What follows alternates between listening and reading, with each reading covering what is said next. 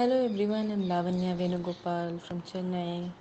First of all, thanks a lot for organizing a competition like this, and I'm so elated to come to round two. It's really been a good thing with you all.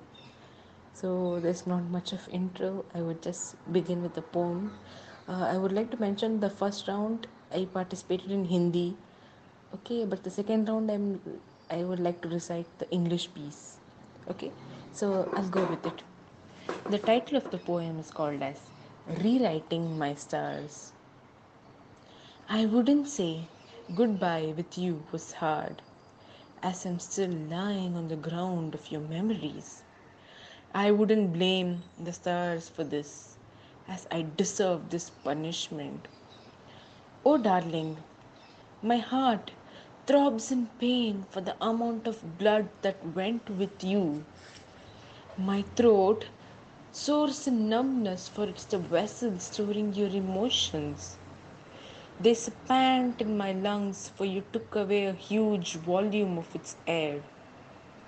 The bloody ink of my pen refuses to write further because it knows that you're not going to read this poem. I tried to explain it to you. I tried to explain it to you, but you turned into a vacuum.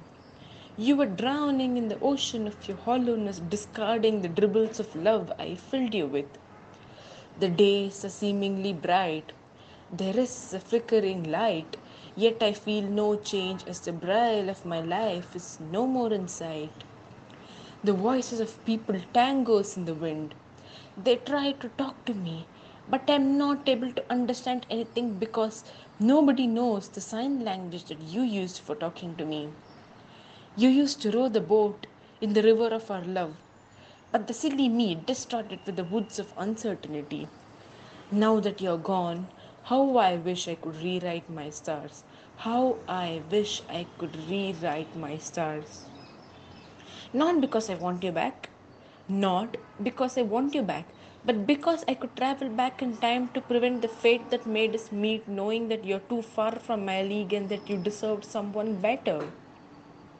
I'm punished, darling. I'm punished. But still, but still, I would always wish for your happiness, for you truly deserved it. This poem would be alive as long as I breathe.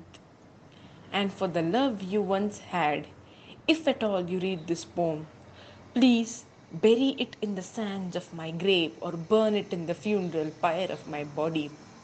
Please bury it in the sands of my grave or burn it in the funeral pyre of my body, for you know that I never found love after you. If at all I meet the shooting star, if at all I meet the shooting star, I would just ask if I could ever rewrite my faulty stars. Thank you. Hope you liked the poem.